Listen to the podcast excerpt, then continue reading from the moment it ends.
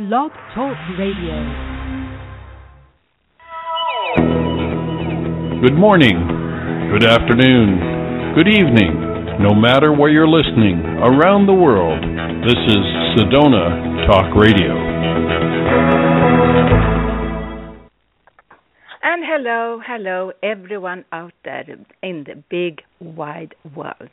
This is Helena, Helena Stein-Hornstein, speaking to you from absolutely wonderful and sunny South Florida.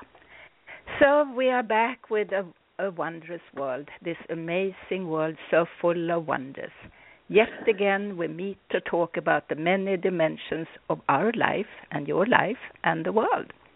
So happy holidays everyone, happy Easter and happy Passover to our Jewish friends and happy spring to everyone else out there in the big world. So it's Easter time. Uh, a time of light and new beginnings. And, you know, I love to celebrate Easter with the family and to have the Easter egg hunt going on and to be together and have a fun time. And when I grew up in Sweden, we celebrated Easter in a completely different way. Of course, my mother was big on celebrations, and she came up with lovely new and traditional smorgasbord dishes. And, of course, we had all those eggs that we were allowed to paint in watercolors on the still warm eggs. And it was just a tradition. We had to eat all of them because we were told it was not good with that paint, you know, that color on the outside of the shell, so we had to eat them fast. But in Sweden, we celebrated Easter in a completely different way, and I want to share this with the world. And we had not Easter bunnies, but we had Easter witches. This is an old legend, old tradition in Sweden. So according to legend, on Thursday night before Easter, all witches took off and traveled on their broomsticks through the skies to Blue Mountain. With them on the broom, they had a dangling coffee pot, because Swedes are very fond of coffee, and you need coffee when you travel. And hanging on to the broomstick was also their black cat, you know, black, of course. And then again, according to legend, they got to Blue Mountain, where they had a meeting for two days on witchcraft, et cetera. Mind you, Sweden has never been a religious country. And then after two days, they returned back to home base on Easter Eve, which was the Saturday before Easter. And uh, to celebrate this legend, in a way like the Americans have, have celebrated Halloween, and most children dressed up as Easter witches on Thursday night, the time when the witches were supposed to travel to Blue Mountain, and they walked around uh, in the dark, knocking on people's doors with their empty coffee pots, and you had to give them candy or money. And then, they, of course, they did this again on Saturday night. So this was a kind of fun thing we used to do in those days. I don't know if this exist in Sweden overall today in the big cities, because, you know, life has changed in many ways.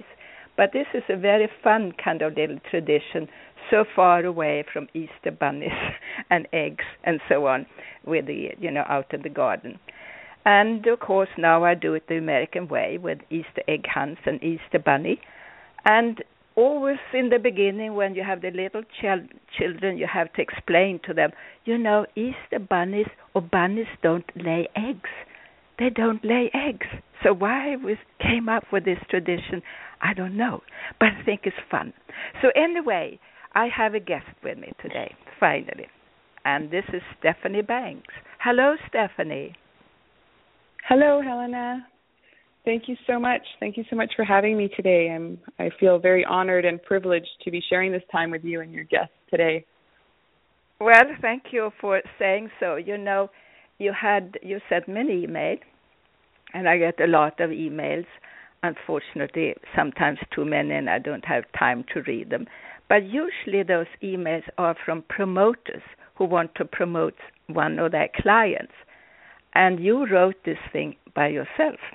And that kind of got my attention because you evidently were not afraid of walking out on your own and promoting yourself. I think that's great.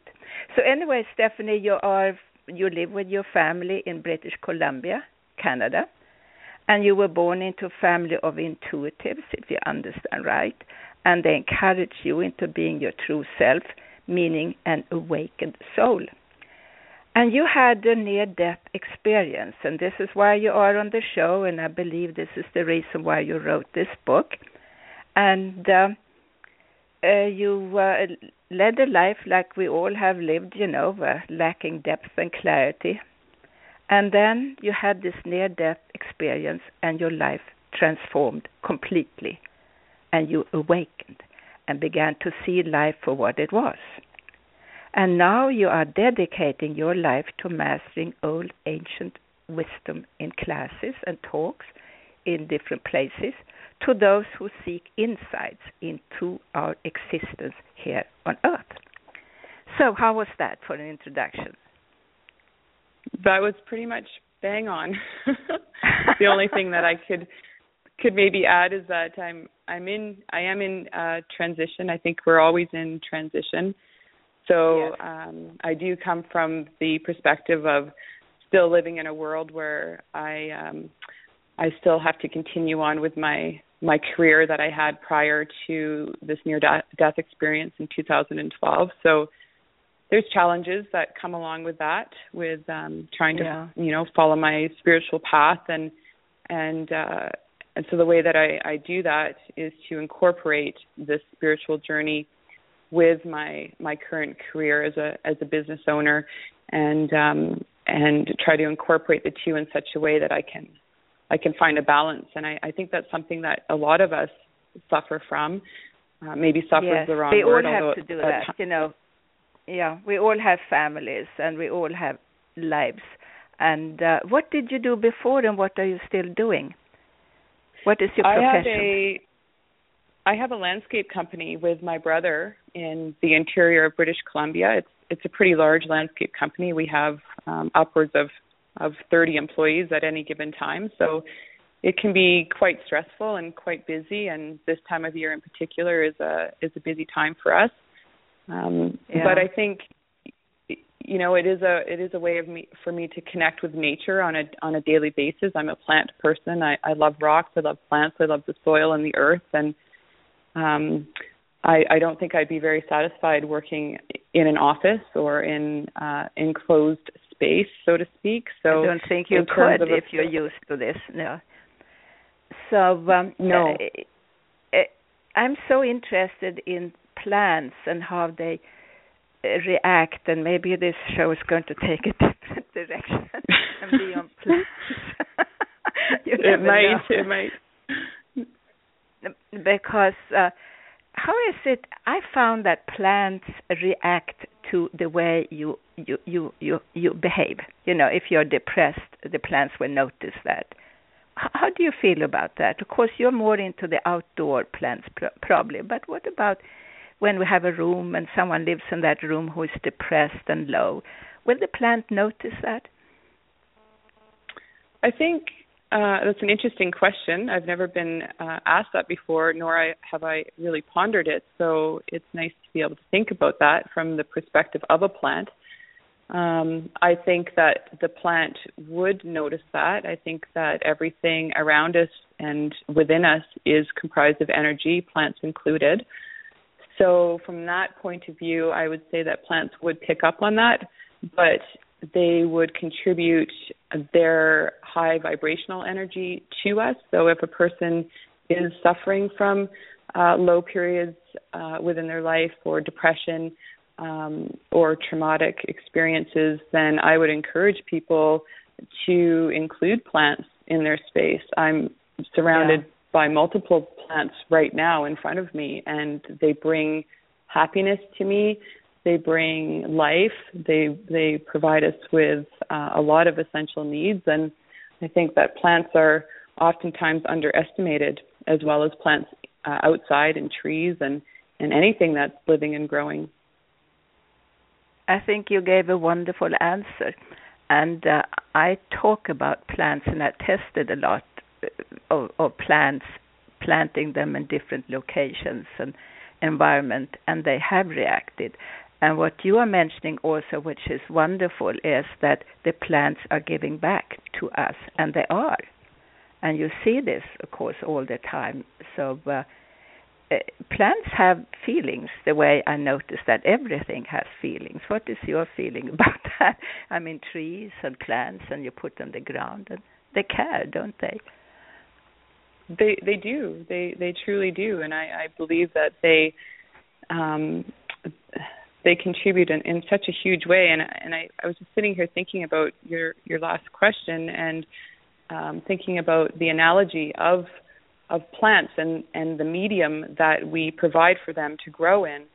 So um, if we provide plants with the proper nutrients and Uh, the proper soil, and we give them lots of water and sun and love. Those are basic fundamental elements that you need to grow a healthy plant, and the same can be applied to to our, our human bodies and our souls. If we use that analogy, um, we can really focus on on our, ourselves in the same way. If we provide ourselves with a environment that isn't conducive for growth, and um, a nourishing environment, then our bodies and our mind and our soul will reflect that lack of um, nutrients and, and good soil, yeah. so to speak. So that's good. Anyway, we wrote a book here, but not about plants. What is the title no. about your? What is the title of your book? The title is A Soulful Awakening. And uh, what happened? How come you wrote the book? Or what happened? What I understand here that you took your bicycle out for a ride and then something happened. Your life changed. Could you tell us about all this? Not the whole lecture, sure. but just yeah. tell us what how, how what happened. Okay. Well, the, the long and short of it is I live in British Columbia, and British Columbia, as many people know, is a outdoor mecca. So those of us that live here tend to play in the outdoors, so to speak. And one of the things that we do as a family is we mountain bike.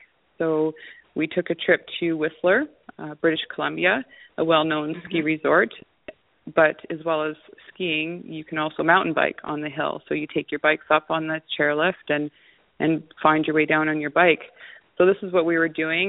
And we came to a section of a trail that intersected with um, a cl- conglomerate of jumps, and I'm not a jumper. I don't. I don't like to jump. I like to keep my myself on the ground. So the idea was I would okay. bypass the jumps, go to the bottom, and take a picture of my son and my husband doing a jump. And as I started down, something came over me, and I decided to roll over one of these jumps, and instead of bypass it, and thinking that I could just roll over it and not get air. And but the reality was is that I, I didn't judge my surroundings appropriately, and there was a um, approximately a six to eight foot gap between the takeoff and the landing. And as that's I a big hit gap. the takeoff, yeah, that's a big gap. And there was about an eight-foot drop below me into a rocky crevasse. We live, you know, in the heart of the mountains, so I wasn't falling on a um, on a cushion of foam mattresses.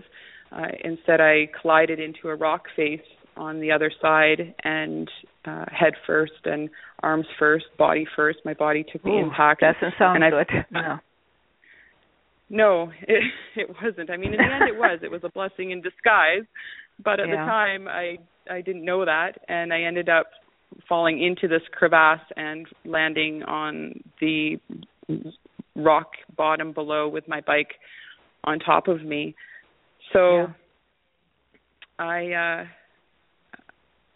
I ended up somehow, I felt like I was not really present there for a few minutes. I don't know where I went exactly. At the time, I didn't know. Now I do. And once I kind of came back to my surroundings, I saw other mountain bikers jumping over top of me because I was lying below this jump, and somehow I managed to uh, scramble my way out. I don't know how I did that. I don't have a whole but lot of memory of that. But the others had seen that you had fallen down, hadn't they? They did, but they were quite a ways up from me. Oh. Yeah. So they they had to make their way down. I was I was quite a ways down, and they were waiting at the top. You so they could, yeah. Mm-hmm. So there I was, and just to make the story a little bit sh- um, shorter, I I ended up biking to the bottom, and I think that was pure adrenaline and shock and trauma. It was excruciating all the way down. I I probably did more damage than good, I can assure you of that. And I ended up in, in the hospital uh, with multiple uh, broken bones, um, pretty severe whiplash, bruised femurs. My pedal had inserted itself into my shin, so I, I had uh, done significant damage to my to my shin bone. Uh, luckily, I had a full-face helmet on, so my head was the only thing really that wasn't damaged. And I left the clinic with two casts on, on both my arms and wrapped-up leg and, and the whole nine yards. So uh, I I felt when I was in the hospital that I would panic at some point with two casts on my arms. I'm sure most of us can imagine the feeling of being confined to two casts. Well, and you're totally helpless. Completely helpless. So I begged and I pleaded with the doctor in the clinic to half cast one arm, the, the the best arm of the two. And he was very apprehensive to do that. And he gave me strict instructions that if he did, I would leave the cast on. And if I ever got claustrophobic, I could unwrap the tensor bandage, take off the cast for brief periods of time and put it back on and have somebody yeah. retighten mm-hmm. it for me. So that's what I did, and luckily it was my right arm. So I spent the next, uh, well, many months recovering. Um, but during that time, the first, my second day, actually, my second day after the crash, I was at home, and I didn't know what to do with myself. I was um, pacing around my house. I was uh, depressed. I was in the middle of a busy landscape season. But you could I had walk at least. I could walk. I was in pain, but I could walk. I could I could definitely walk. And I I don't sit still very well. This has been one of the things that I've been trying to teach no, people is the importance.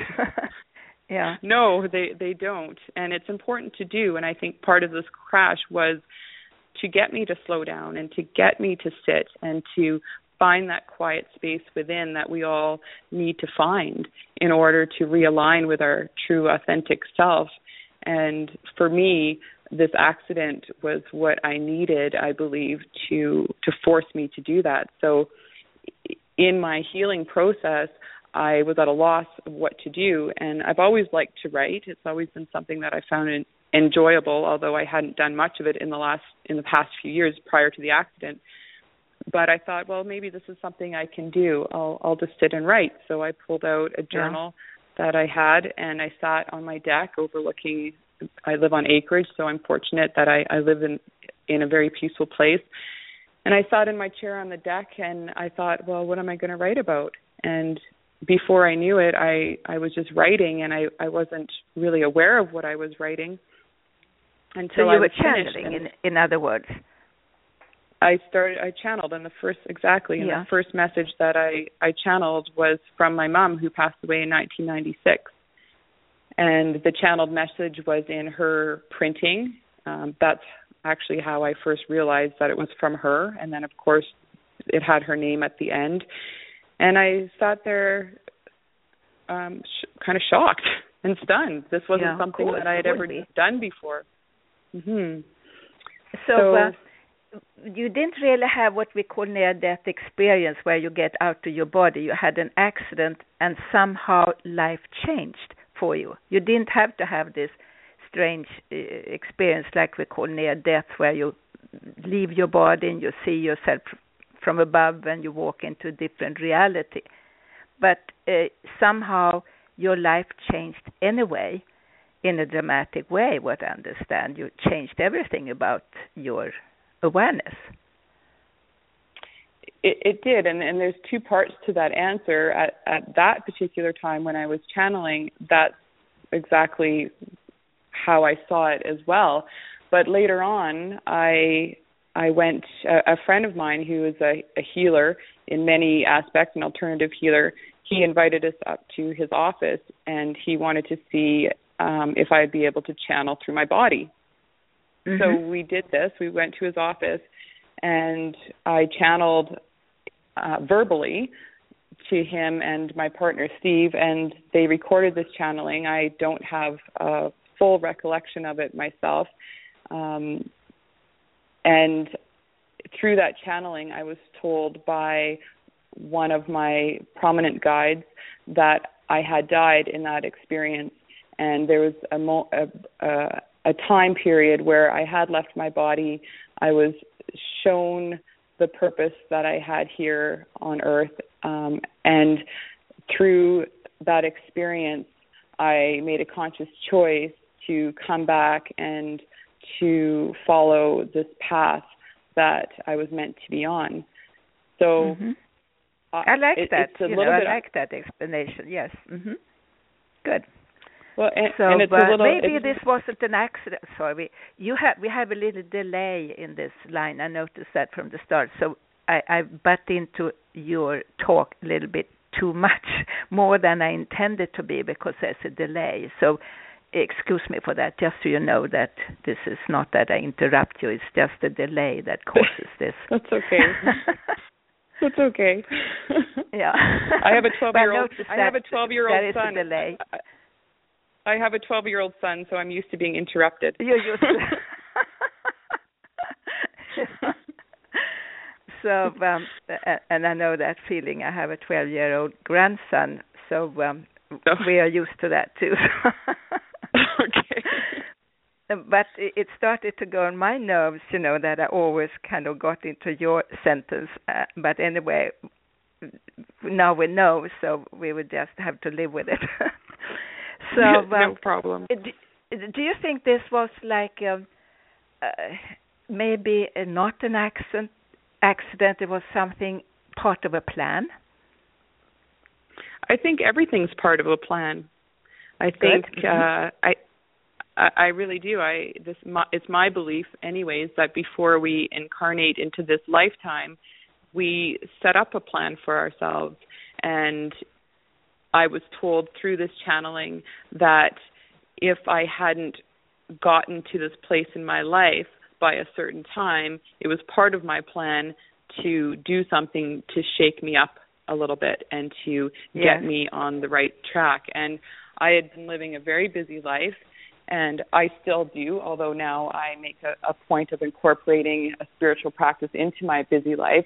But up until that point, I really hadn't done that. I was happy, and I, I had a great life in, in almost every way, but it was really just dictated by making money, buying things, improving my life in a materialistic sort of sense, taking trips here and there, and that kind of thing, but it didn't have the depth that it needed. And I feel that right now we're in this period of time uh, as a collective where we're beginning to awaken, and we're starting to ask these questions uh, on a on a deeper level. What's my purpose? Why am I here? Where do I go when I die?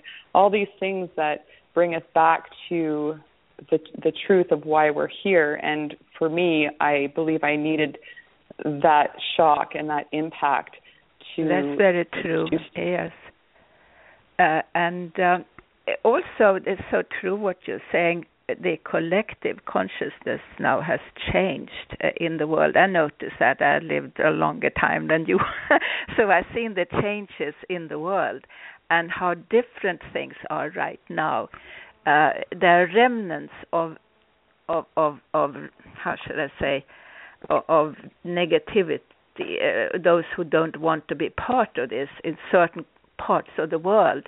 And we know where we have the troubled areas uh, in the world. But then also uh, I see, particularly around, uh, well, I always kind of not quite criticize, but I'm a little crit- critical towards my own country, Sweden, where there is a total anti-feeling against spirituality and religion, totally against it.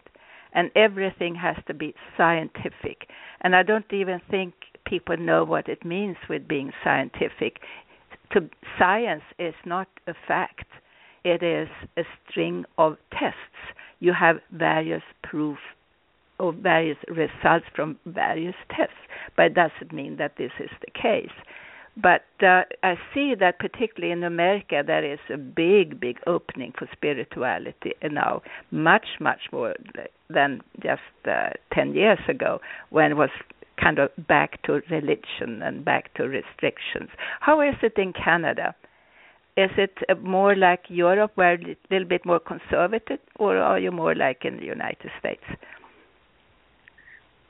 Well, I, I can really only speak to the places that I'm familiar with, but I I feel, especially where I live in the interior of British Columbia, there's a huge movement towards spirituality. I mean, there's there's meditation practices being introduced into primary schools. There's yoga ah. studios on, on every yes. corner. There's um, gatherings and and Uh, groups that are, are are able to meet and, and gather in a sacred space, and people are a lot more open to conversations around spirituality, even around death. I mean, there's been a, for the most part, people don't like to discuss the idea of death. It's kind of a closed topic, but I feel that that's changing. And I know for myself, one of the things that I really fought with when I started to awaken to this whole other side of me was coming out of myself and um, being okay with talking about these things that were important to me. And it was such a driving force that I couldn't help myself. I didn't worry mm. anymore about what pe- other people were thinking, and I really started to feel an urgency to contribute to a change in perception and a change in thought patterns and a change in my own anonymity around those things. So yeah, good. I I really started to focus on those things and incorporate them in my daily life. I would take them to work. When I was off work during my recovery period, there was days when I just couldn't keep myself from being at work. It was it's my company. They're, these are my friends and my family that work for me, and so I would I would go to work and I would take my journals with all these amazing channeled messages that at this point were simply channeled messages within a journal, and I would um, do delivery trips with my drivers to gravel pits and compost sites and the whole nine yards. And while we're traveling, yeah. I would read them my channeled messages. And it changed the whole dynamic within our company, and it changed the dynamics within their family lives. And, and you know, so that's I guess so I kind of digress. Yeah. That's, that's very interesting how, uh, how we can actually change the world this way. Don't you think so? What is wrong with it our world amazing. Today? What is, what, what do you feel? Well, I think for the most part, if, if I was to pick one thing, I, I think it's that we have strayed from our, our roots and from our source and from ourselves, yes. and we've lost our authenticity. And for the most part, we tend to uh, do things and say things that we feel are going to be accepted, as opposed to doing and saying the things that feel right for us. We've adopted so many belief systems from the time we were young children that may not even be our own belief systems, and for the most part, they're not. But these are belief systems that we've adopted uh, to, I guess, survive, or feel like we yeah. needed these belief systems to survive. And I think one of the, the saddest things is that we don't take the time to do the things that we're passionate passionate about and that excite us. And for me, that seems to be the key in realigning with our higher self and realigning with source and all that is, is to follow our passions, do the things that bring excitement to our lives, and be ourselves, as yes, opposed of course. to I say being... that also to uh, my clients, you know. And then they say, well, you know, you cannot make money that way. And then I'm trying to assure them, well, when you're happy in your job, you know, you do make more money. Don't you agree? You do. You really do. I, I agree wholeheartedly. And I think that yeah. statement that a lot of people make is uh, a fear-based statement. And that, and then it, for those people that feel that way, it's time to really analyze that statement. Why do you feel that you can't make a living doing the things that make you happy? That goes back yeah, to a belief system somewhere. Exactly. How are you bringing exactly. up your son? Do you teach him all these uh, things uh, according to your new philosophy? I do. Or he's yeah, an age I, I he wouldn't listen. Do. Well, he's definitely at an age where you wonder if they're listening, but I I know that he is. He'll he will come out with things at the least expected moment, and uh, and it becomes clear and evident that he is picking up on the way we live our life and being compassionate towards all souls. And you know, there there isn't a time that there's many people in our city, along with other cities, that are homeless and stand, you know, in front of the grocery store looking for food or money. And my son Dawson always has money in his pocket or close by to give to them. He he is very compassionate and caring. And mm. I think that may be another problem with our world, is that our so many kids aren't fortunate enough to be learning these things from the people around them. And I think we have a responsibility as adults to incorporate more of a soulful existence into their lives. This is and so true. Go ahead. Yes.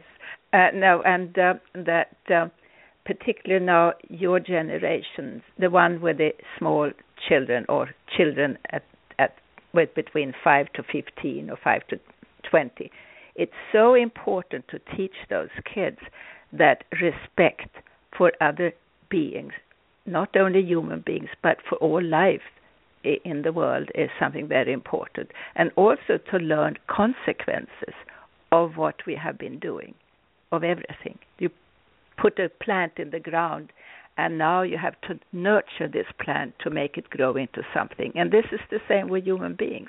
We have to nurture life around us. And uh, I think those two, respect and consequences, they have been forgotten in our world today, because we have this only, oh, money, money, money, money comes first. We all love to see uh, the Shark Tank on television, don't we? I think it's funny. But you have Mister Wonderful, who I'm sure is a nice man, but how do we make money of this? Yes, it's a good idea, but how do we make the money? And this mm-hmm. is very much the attitude out there, that money is so important, and that is, in a way, the devil of our life. Mhm. Mhm. And I, I think, just going back a little bit to what you were saying, um, as far as consequences go, it's one thing to explain to a child, or to anybody for that matter, how a consequence of an action may come back to them. It's an entirely different thing to allow somebody to experience that for themselves. So, for example, with our son, uh, I'm I'll, I'll allow him a certain leeway as far as making his own decisions and, and that kind of thing. And what's interesting is when he makes a poor decision, that will come back to him almost instantly as a negative outcome. And then I will very gently and lovingly point that out to him. For example, negative attitude, right? I'm, I'm sure all of us that have parents know that twelve-year-olds can exhibit a negative attitude from time to time. Oh, absolutely. And, Wait till they turn teenagers. I know. I think they're starting to become teenagers at a younger age these days. But yeah, I think so, too. Uh, what it I re- starts at twelve, yes. It does. In our case, it, it does for sure. He's definitely yes. turning or maybe into a teenager. Early. Yes, now I see this with twelve now very much in my own family also. It seems to be the going age. mhm. Mhm. I think an easy I think for sort of an easy example for twelve-year-olds, because they are so young, is to really try to teach them uh, about law of attraction. It's a simple concept, really. Life is a reflection. What you put out is what you get back. And if yes. you decide to jump on that hamster wheel of negativity and give that energy and give that your focus, that's what's going to come back to you. It's inevitable, yeah. and they have to learn that for themselves. And I see it with my son. He'll go on to that negative side, and um, and then no, you know, not soon after that, things start to really go downhill. And then as soon as he changes his attitude to and jumps on the other hamster wheel of positivity, things start really going well for him, and he'll figure it out at some point. You know, there's two pedals here. I can go this direction or I can go this direction, and where we put our focus is what's going to come back to us. Yeah, no, it, it's a very, very good concept, and it's very important to teach this at this age uh, because it will just grow and grow with with the years. Now, the title of this program, I took one of your uh, titles, which is Three Ways to Change Your Life Without Changing Your Schedule. Uh, can we go into this a little bit? Uh, three ways to change your life without changing your schedule. How, how can I change my life uh, in three ways to make it better? Well, the things that, that I found very helpful for myself and, and people that I work with that are sort of at a starting point um, in terms of making some changes within their life, bringing back some clarity, realigning with who they are, these things that we've been talking about throughout this show. I think for a lot of people, it seems overwhelming at first. They think that they have to change their entire life in order to become a spiritual person, and it's not like that. It, it's really not, especially yeah. um, at, at the beginning. I think gradually as you, you grow and transform, your life will naturally progress more and more in that direction.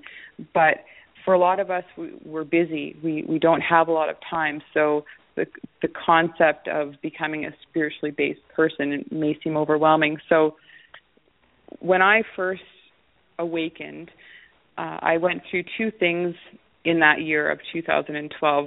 Just prior to the bike crash, I also was uh, bitten by a wood tick and was um, ended up with Lyme disease. So wow, that's serious.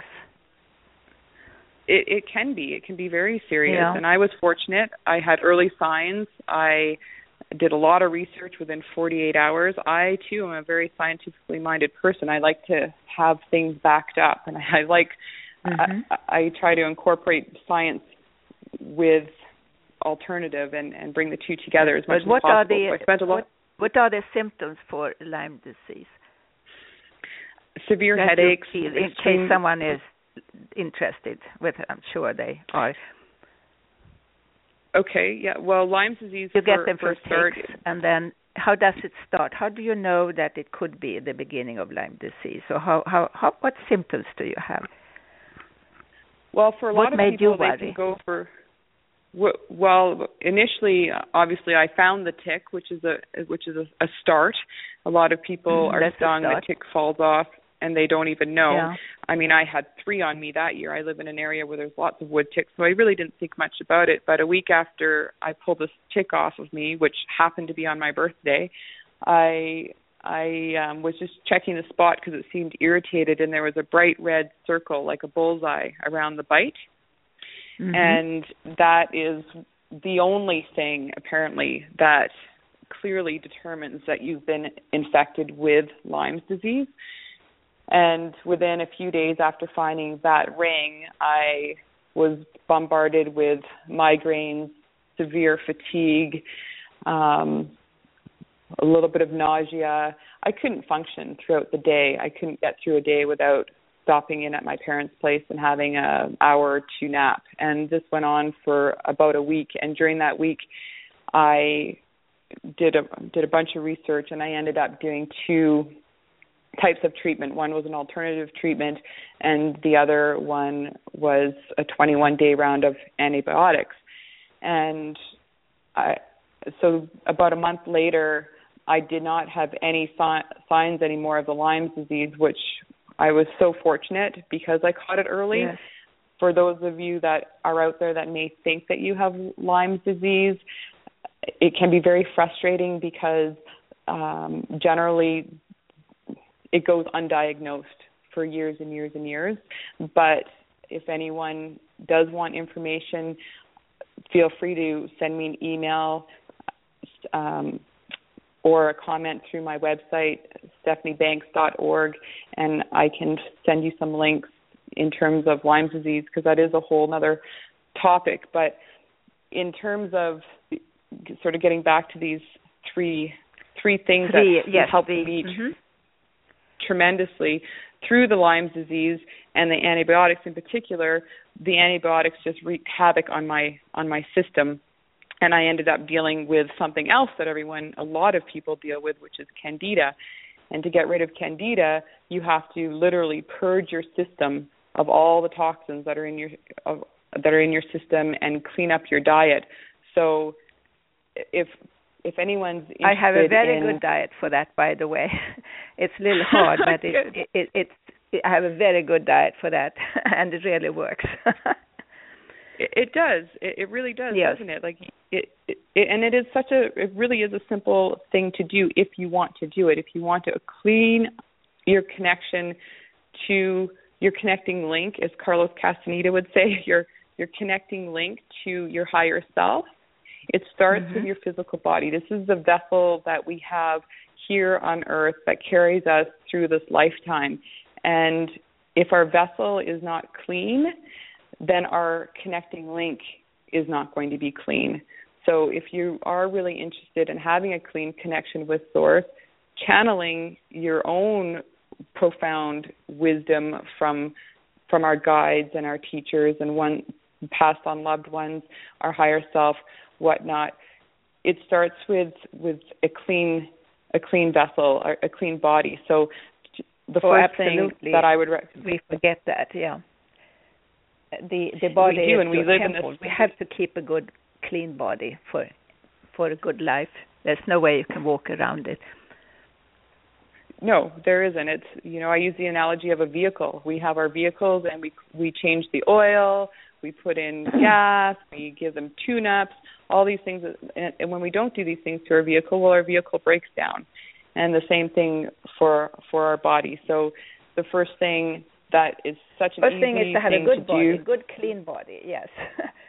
yeah, remove the toxins no. from your body. Really pay attention to what you put in your body, whether it's through food, through cosmetics, through lotions and shampoo, all those kinds of things. Start paying attention yeah. to what you're putting in your body. Mm-hmm. And then the second thing that I found for myself and people that I work with has such a tremendous impact on your day is to take seven minutes, preferably in the morning, where you sit by yourself, you find a quiet, peaceful place, and you take a few minutes. I suggest seven minutes.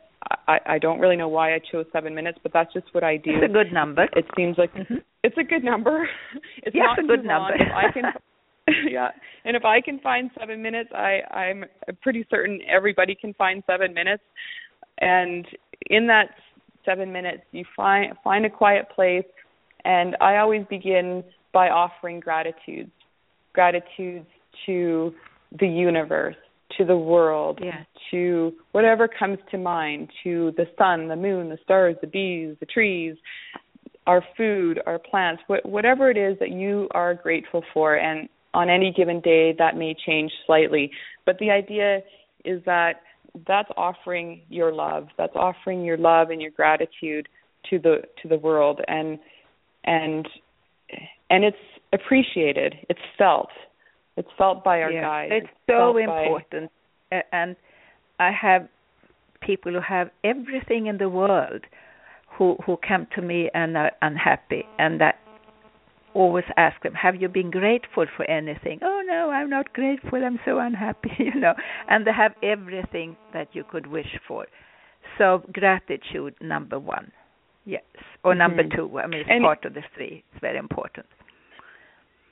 Right, and and you know there, you know there are people out there that, that are struggling and, and may not even have a roof over their head, and that might be listening to this, and and be thinking, what do I have to be grateful for? I, I don't have a job. I lost my partner. I lost, there's so many different variables yeah, out there. And they're sick. They have and, been told they have cancer and all those sicknesses that they've been told they cannot cure.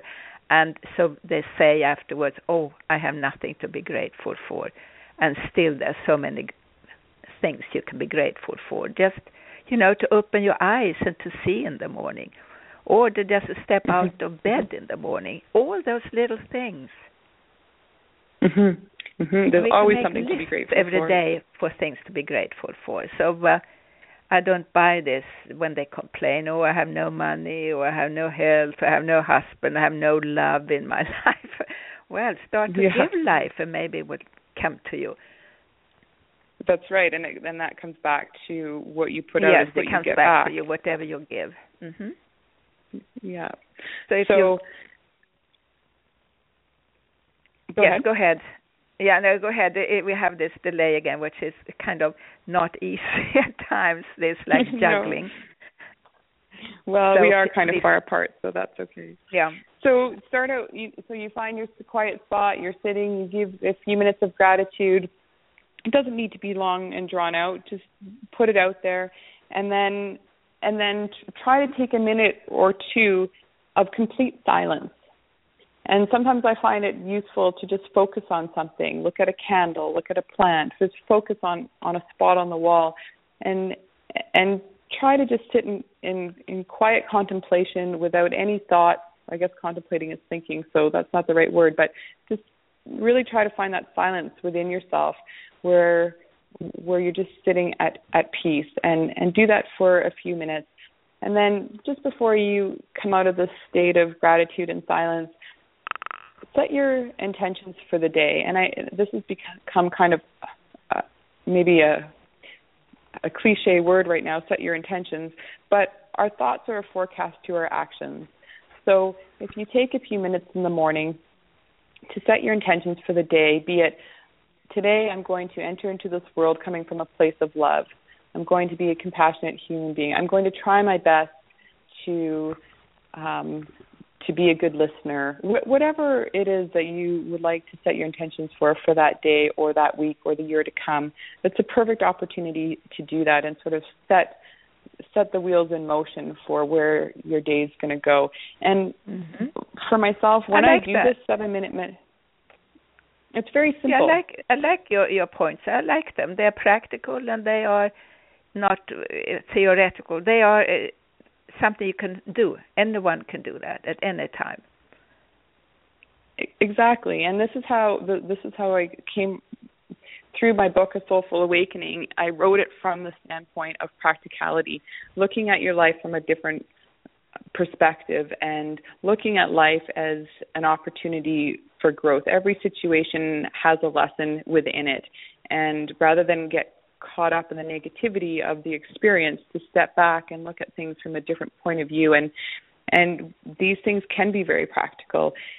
Seven minutes in the morning, it's very easy to do. And I find for myself there's days when I miss this.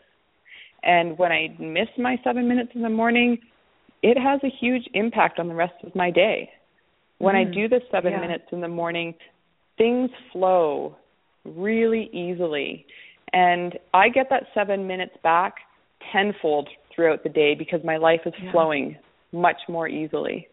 Yeah, sounds very good. I, I hope everyone would follow that. If people want to get hold of you, how can they get, find you? Not the phone number, but uh, email, address, and website again. The um, my website is stephanie banks dot org.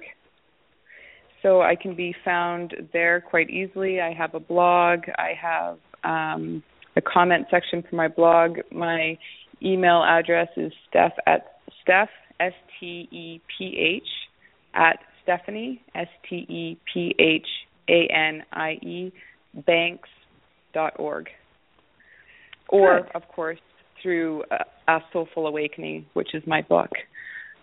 Yeah. So then the, the third thing... Um, is to, that's really easy to do throughout the day, is to really start paying attention to your thoughts. Now, this is a huge Good. one, because when you start paying mm-hmm. attention to your thoughts, you start realizing how many thoughts are repetitive. It's been estimated that the average person has approximately sixty thousand separate thoughts per day, but the majority okay. of these are repeated. So when you start paying attention to your thoughts, you start realizing how many thoughts of these are, are repetitive and and useless, really, yeah. for the most part. We start to worry, we start to brood, did I say the right thing? What did they mean by that? Have I done this? Have I done that? Oh my gosh, I forgot to do this. Um, so-and-so's coming for dinner tomorrow. That was a fun dinner we had last night. These really aren't productive thoughts. So if we can start cleaning up the interior of our mind and replacing those thoughts with either quiet space, which is a difficult thing to do at first. Um, That's, uh, I don't know how you do that, really, quiet, uh, since we have thoughts going through our minds all the time. Uh, that's what we are. I mean, we are just uh, scrambled thoughts. But what people are not knowing is that thoughts matter. Exactly what you're saying. Thoughts are extremely important. That is forming the person that you are. And if you have a bad experience with someone during the day, and I know everyone, including us too, we in our mind keep on thinking, oh, I should have said that, or why didn't I say that? And you make new conversation in your mind about some negative situation that you really shouldn't spend any time on at all.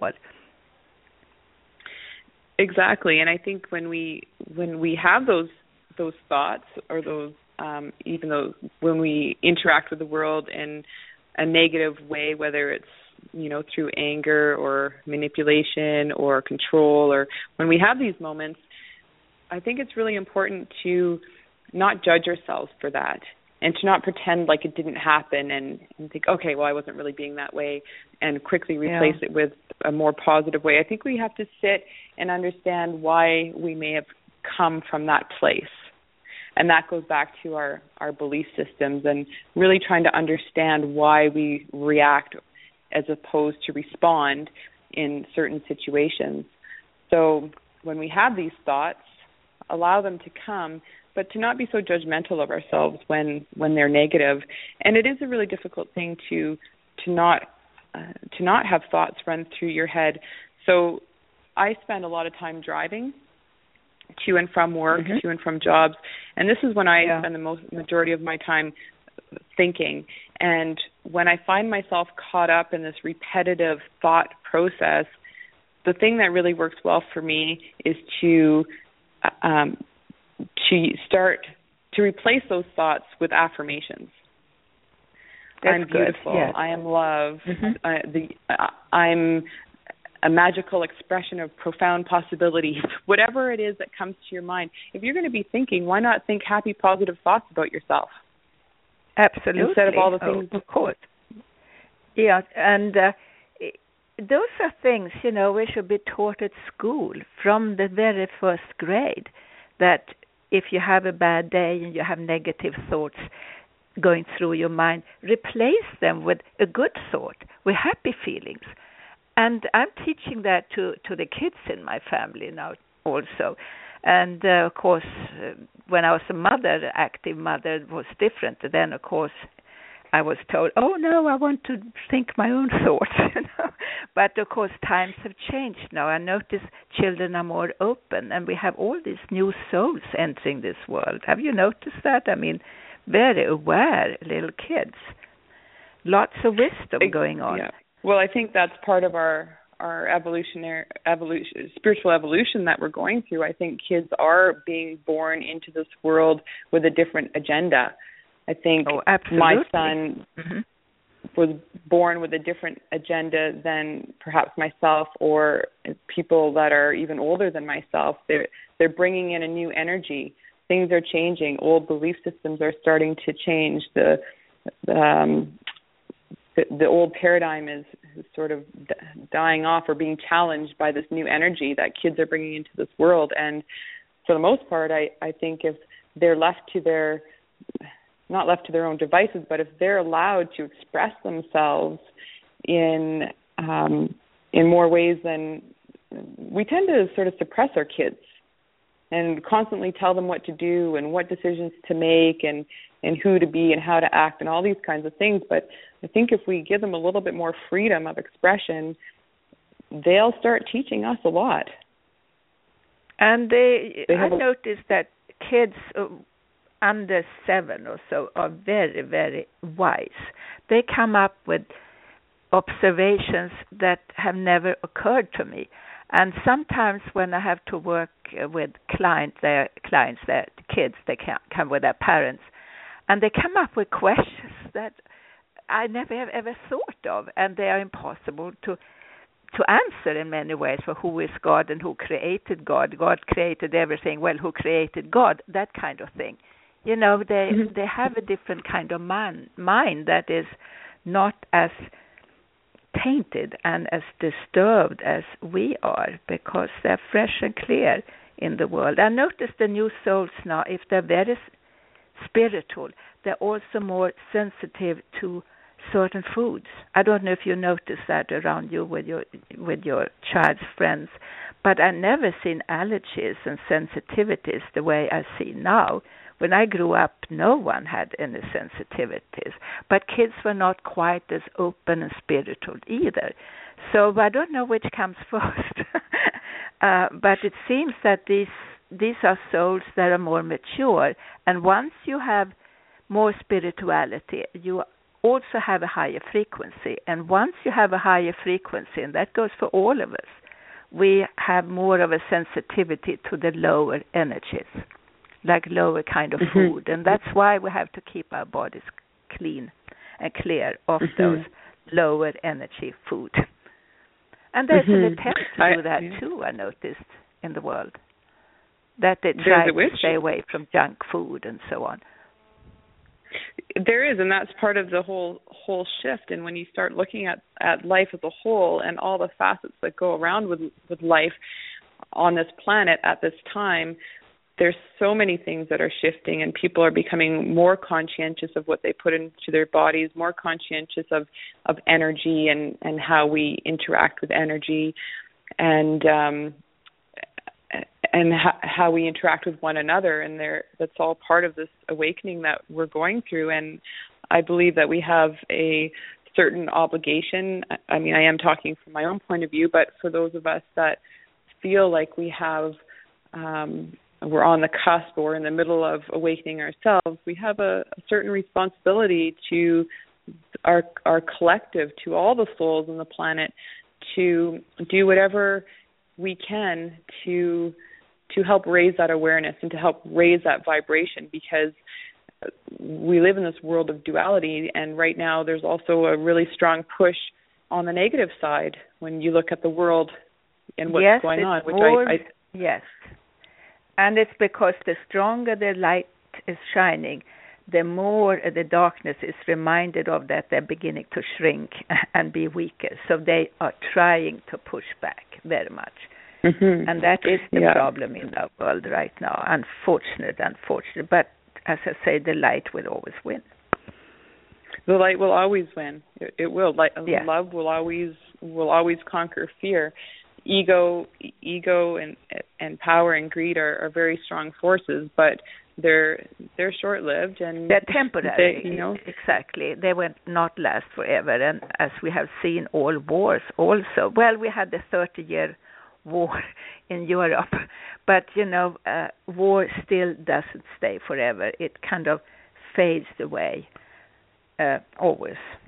And mm-hmm. it, it shall pass. It will pass. As long as we turn into the worshipping the right God, so to speak, meaning love and light.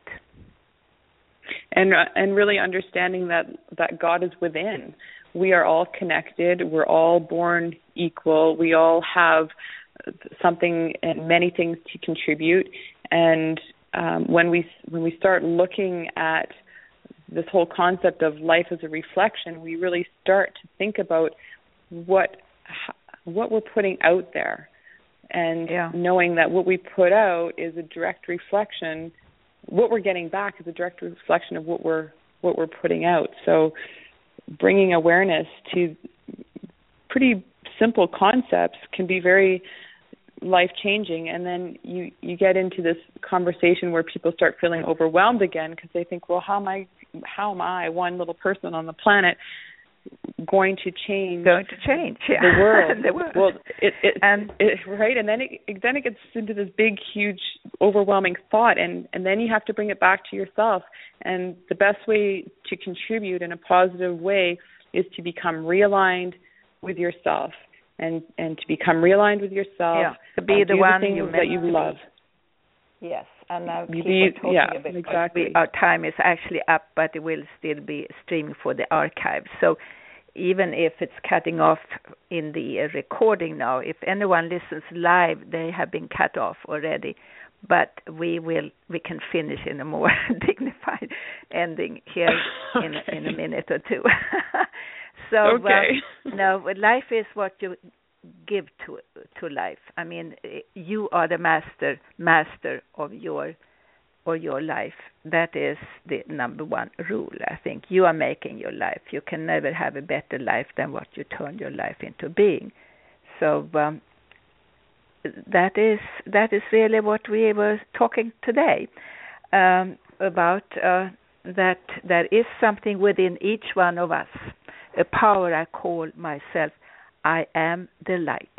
And this is the God within. And that is what Jesus also said, I am the light. This is the way and this is the truth. And we all have that ability within us to use this shiny light within us for the good of the world, for, for our own, own good as well. So thank you so very much, Stephanie Banks, and for sharing this hour with us. It was nice to have you. I'm Helena Stein-Hornstein, uh, your woman of the hour. And uh, you can find me on w w w dot speaking to your heart dot com. Again, speaking to your heart dot com. And I will be in touch next time with you all. Thank you, Stephanie, and goodbye. Thank you. Thank you so much. Right. Thank you for being with me. Bye-bye. Thank you so much for having me. Good. It was a nice, nice moment. Thank you yeah, so much. Bye-bye. Yeah. Bye-bye. Bye-bye.